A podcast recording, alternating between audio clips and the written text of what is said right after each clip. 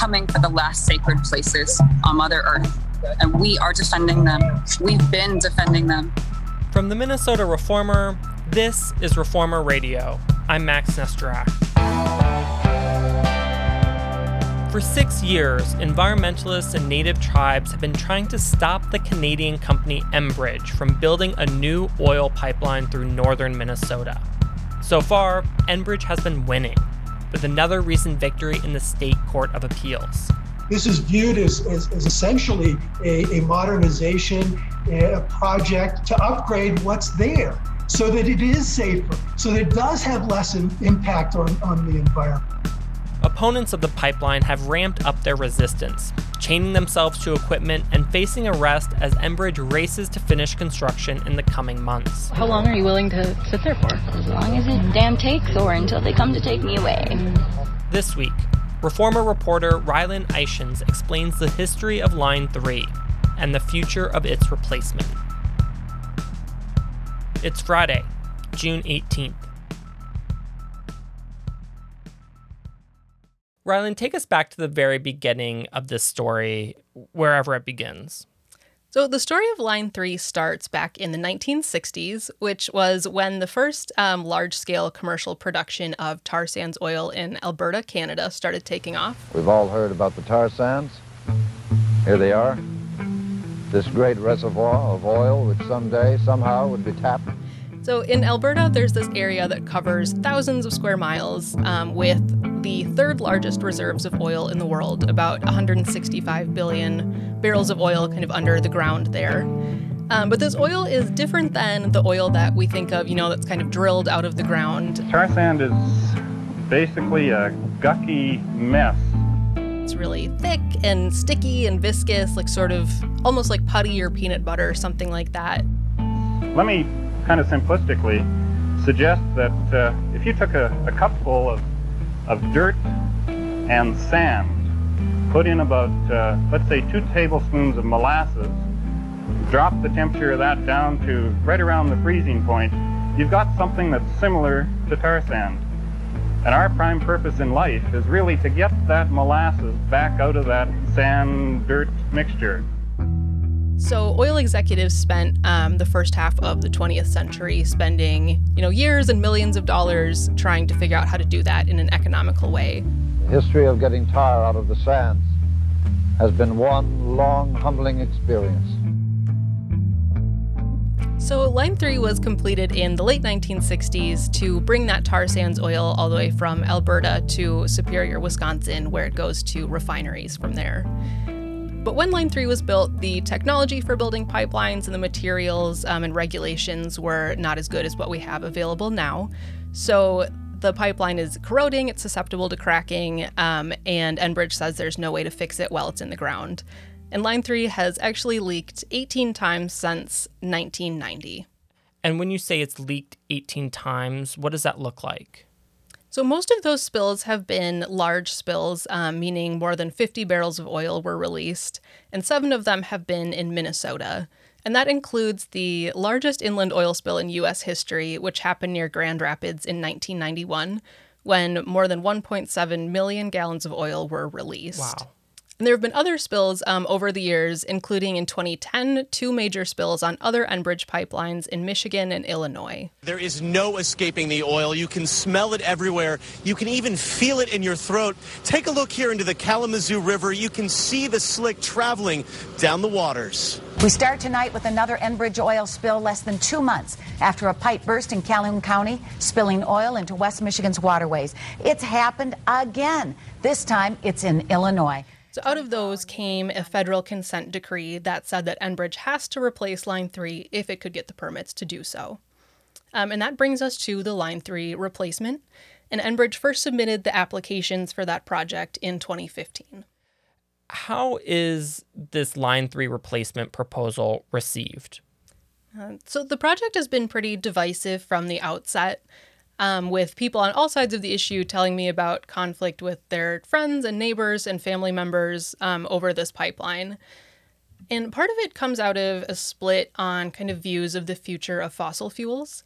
So, people for the project are coming at it from this perspective that whether we like it or not, um, we need this oil that comes through this pipeline, and a pipeline is the safest way to transport it. And people who are opposed to the project argue that we don't need to be reliant on oil, that this is a choice we're making.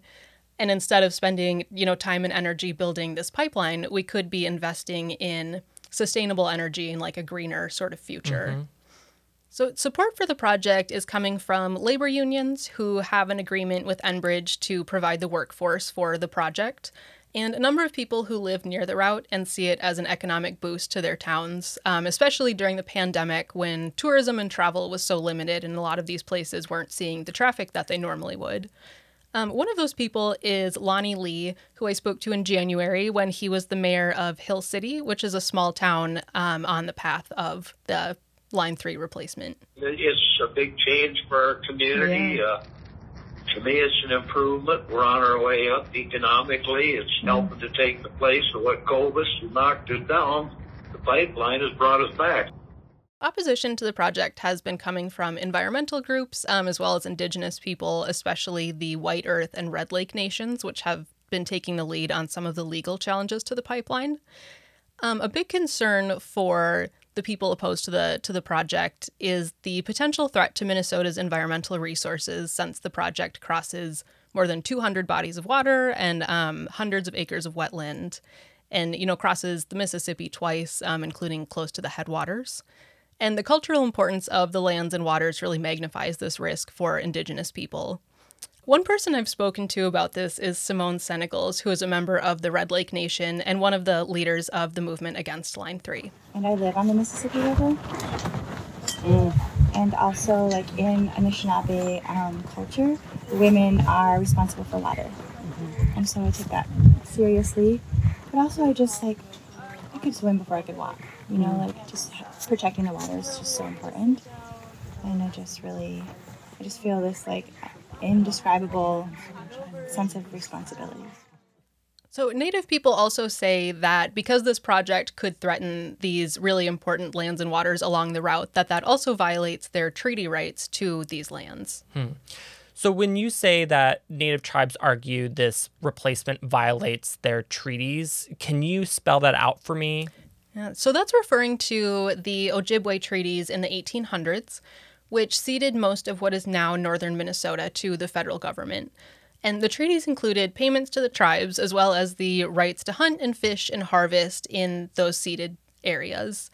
Um, and the U.S. Constitution says that treaties are the supreme law of the land. Um, so Indigenous people are pushing for lawmakers to recognize their treaty rights to the areas um, and saying that because it threatens the natural and cultural resources in those areas, it violates their treaty rights. So, given their concerns, how do environmentalists and tribes go about challenging the proposal for Line 3 replacement? So, during the permitting and approval process, which went on for a full five years, um, opponents of the project were challenging it at really every step of that process that they could. Um, so that process involved a handful of state and federal agencies. One of the most important is the Public Utilities Commission, and a lot of these challenges have centered on approvals from the PUC. So that commission first approved key permits for the project in 2018, and opponents challenged an environmental impact statement in an appeal that year, and the court ordered a revision of the statement. Um, the PUC approved the project again in 2020, and then in November 2020, Enbridge got its final permits from other state agencies as well as a federal permit, and construction started in December. So, since 2015, Enbridge has been pushing forward with this project, and activists have been trying to stop it. Yeah, and so far, Enbridge has succeeded. And they point to, you know, how lengthy this review process has been as evidence that the project's been through really rigorous safety checks and says that like environmental health and the health of the people along the line is their priority. Um, I spoke to Jeremy Gunderson, who was a worker on the Line 3 replacement project, who said that he has faith that Enbridge is taking every precaution possible because cleaning up spills wouldn't help their bottom line. Enbridge isn't going to make any money if all this oil were to spill out on the ground. They need it to get to where it's supposed to go so it can be processed and be made ready to sell to the end consumers ultimately. So construction on the pipeline begins in December 2020. What happens then? What do activists do? So, as construction starts, we have a handful of ongoing legal challenges from tribes and environmental groups in Minnesota. Um, and there's also activists who, you know, have been preparing for years to be fighting the pipeline on the ground. So, in some cases, in the years before the pipeline got its final approval, they started buying land along the route to serve as sort of these central gathering places for opposition to the project, um, and have since turned them into these camps where people will travel from not only Minnesota but across the country to join these efforts. And some people are living there full time to organize and try to stop construction. Hmm. Can you say more about these camps? Where are they? What do they look like? Who lives there? So there are three main camps along the route, um, and those are in Red Lake, and there's a camp near Palisade, which is north of Aitkin, um, and another camp near Cloquet. I visited the Palisade camp um, this winter, and it was interesting pulling up there because it, it sort of looks like any other house. Um, it's just a two story on this wooded lot, sort of in the North Woods. But there's security at the front gate, and once you get inside, the yard is full of these little campers and tents, um, and there's pipeline construction happening literally just a few hundred feet away. Um, so you're in the middle of the woods, it's very peaceful, but then you have these big trucks pulling pipe and pulling equipment and machinery kind of lumbering down the road um, a couple times every hour. When I was there this winter, one of the people I spoke with um, is Shanai Matteson, who is originally from Palisade and moved back there with her kids last year to organize against the pipeline full time. You know, it's like a great way to I guess live into my values. Yeah, yeah. you know, in the cities it was you know go to a rally, mm-hmm. go home, and now I'm like I can't go home. So she said it's been difficult work and it can feel like her hometown has turned against her. When you're a local person and they know your family and they know your network and they know your name, yeah, you're very vulnerable. And so there's been efforts to sort of align us as individuals. You know, like I'm a troublemaker. I'm not someone who's committed to this place because I lived in the city. You know, like yeah, they say yeah. all kinds of things. Um, but the truth is, like I want to be here and I'm going to be here no matter what happens. Mm-hmm. You know. And what do people do there during the day? People spend their time at the camps, I think, doing three main things um, demonstrating against the pipeline, organizing demonstrations, and logistics, because it's a lot of work, you know, running these camps with so many moving pieces, people coming and going all the time. Um, when I was at the Palisade camp in the winter, they were doing these sort of daily demonstrations where they would take bullhorns over to the construction zone and sort of share their opinions every morning with the workers there. Um, but they're also always just sort of keeping tabs on construction and almost collecting intelligence about what's going on at these sites. Um, there's also bigger actions, so that might be large protests outside Enbridge offices throughout the route, or even sometimes people chaining themselves to equipment or sitting in trenches to physically stop work. About 200 people were arrested or cited between December and June in connection with these sort of direct actions like that. So, what do activists hope to achieve through these camps? So, the goal is to slow down construction while these legal challenges are still going through the system. Um, their concern is related to the situation in Michigan where Governor Gretchen Whitmer revoked an easement for Line 5 after it was operational, so already carrying oil. Um, but Enbridge refused to shut down the pipeline. Yeah, the governor set a deadline of yesterday to shut it down, but at this hour, oil is still running through Line 5. But Enbridge refused to shut down the pipeline, and it's still functioning despite her order to shut it down. In a statement to Action News, the company says it will not stop operating unless ordered by a court or regulator. Quote, Line 5 is operating safely, reliably, and is in compliance with the law. So activists here are concerned that even if one of their legal challenges was successful, if Line 3 was already carrying oil, then Enbridge would act in a similar way and continue operating the pipeline. Hmm. I'm thinking back to the massive demonstration at Standing Rock where people gathered to block construction of the Dakota Access Pipeline, which is now operational. I wonder what similarities and differences you see between the camps opposing Line 3 and the Standing Rock camp? So I think um, Standing Rock has definitely been something that sort of feels like it's looming over this project. Um, and a lot of the people who have been really active in opposing Line 3 here were also at Standing Rock. And I think that was like a very formative experience for a lot of the people in kind of figuring out organizing strategies um, and that sort of thing. I think a big difference is that Standing Rock had that sort of one focal point or like central gathering place that everybody was kind of going to as part of the effort. And in Minnesota, we have 337 miles of pipeline and these 200 plus um, water crossings. So the efforts have been a lot more dispersed here. There have been pretty consistent actions against the pipeline since construction started. Um, but I'd say they were, you know, much smaller scale than what we think of when we think of Standing Rock. Until earlier this month, um, when organizers held something called the Treaty People Gathering. A great, great gathering of the people over the pipelines. What a great, great gathering for Mother Earth and the water. We just want to thank you all for coming out. We want to especially acknowledge all them young people and more than 2,000 people traveled to northern Minnesota to take part, including some really prominent activists. Our friend Jane Fonda is here. She's going to talk a little bit. Thank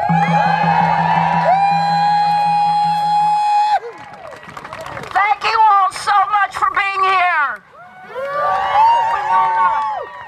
We don't want to mention the young people. I want to mention the old people. So, in the morning on the first day, there was a march that took place um, north of Park Rapids that was near a site where Enbridge is going to drill under the Mississippi River for one of the pipeline's river crossings. So, this march of about 2,000 people went down the highway um, singing songs and playing hand drums and chanting. And once they got to this bridge near the river crossing, about 150 people actually hiked across this marsh to reach the spot where the pipeline is going to cross the river. I'm not quite sure how they're going to get anybody out of here now. Um, at that spot, there's sort of this lumber platform that's been laid across the land there by Enbridge to truck out equipment um, and to work from, essentially. And they ended up setting up an encampment that day to stay overnight. If I get arrested, it's okay. I'm I'm retired. I can stay in jail a few days until y'all get the money up to get me out. So, at the same time as this march and setting up the encampment was taking place, there was a different action happening nearby at what's called a pump station that's run by Enbridge. Um, and it's like a big work yard that's filled with equipment that um, keeps the oil moving through a pipe, essentially. So, about 500 people kind of marched into this pump station Monday morning while there was actually work going on there. Um, and Enbridge said they ended up evacuating about 44 employees from the site. And the people who showed up there ended up sort of occupying this pump station. So in the morning, um, some people had chained themselves to equipment and were really, you know, prepared to stay there for the long haul. Um, inside the pump station, I talked to Kia Kiali Bordner, who was sitting under a boom lift with some fellow Unitarian Universalists. Bordner said she came from San Diego to support her fellow Indigenous people in the effort. I came knowing that I was going to do what had to be done, and um, in whatever capacity I'm getting taken out because they, you know, have changed what they're doing mm. and stopped, not halted, but stopped the pipeline, or we've, we've been carried out. Later that day, I talked with Tara Stangler, who is a college student from Wisconsin, as she had her arm locked to a makeshift barricade outside the station. I think about it a lot in terms of like when my niece hears about this years from now, she's she's a baby. Um, but when she hears about this and she asks, you know, like, what did you do? I can say I fought for Indigenous people and I fought for the land. So, how did the Treaty People gathering ultimately end? So at the pump station, about 200 people were either arrested or cited wow. that night on Monday. Um, a handful of people ended up staying into the following afternoon, and there was a handful of arrests then as well. At the encampment by the marsh, um, people ended up staying there for just about a full week. Um, I think on day six, Enbridge sent them a dispersal letter, and the following day, the sheriff sort of cleared out the camp. So construction on the pipeline continues. Where do things stand with the various legal challenges? So, the Minnesota Court of Appeals um, issued a decision within the last week that was a victory for Enbridge and a blow to opponents of the pipeline. And that decision was in a challenge of a few PUC permits for the project. Um, in a majority opinion, two judges wrote that they believed the PUC deserved some deference um, as the, the agency tasked with making decisions about these projects. But there was a dissenting opinion written by one judge who said that he believed that the PUC had interpreted the law wrong. Um, and since they were incorrect in their decision making, did not deserve any deference, um, and that he would have reversed the decision and revoked a permit essentially. Hmm. Um, and there's two other legal challenges still ongoing. One of them is in state court over a Minnesota Pollution Control Agency permit, and the other is in federal court over a U.S. Army Corps of Engineers permit. But in the meantime, um, construction will still be ongoing, and this project has been moving pretty quickly. So Enbridge says that the pipeline is about 60% complete and is on track to be completed by the end of the year, hmm. and that they have not been slowed at all by the protests and disruptions to this point. Rilyn Eischens, thank you so much for your reporting. Thank you. This show was produced by me, Max Nesterak, and edited by Patrick Coolican. Special thanks to Johnny Vince Evans, who composed our theme. You can support this show by making a donation to the Minnesota Reformer and by telling your friends and family to subscribe to Reformer Radio. If you want to share ideas or feedback, you can drop me a line at max at minnesotareformer, all spelled out, dot com. Thanks for listening, and have a great weekend.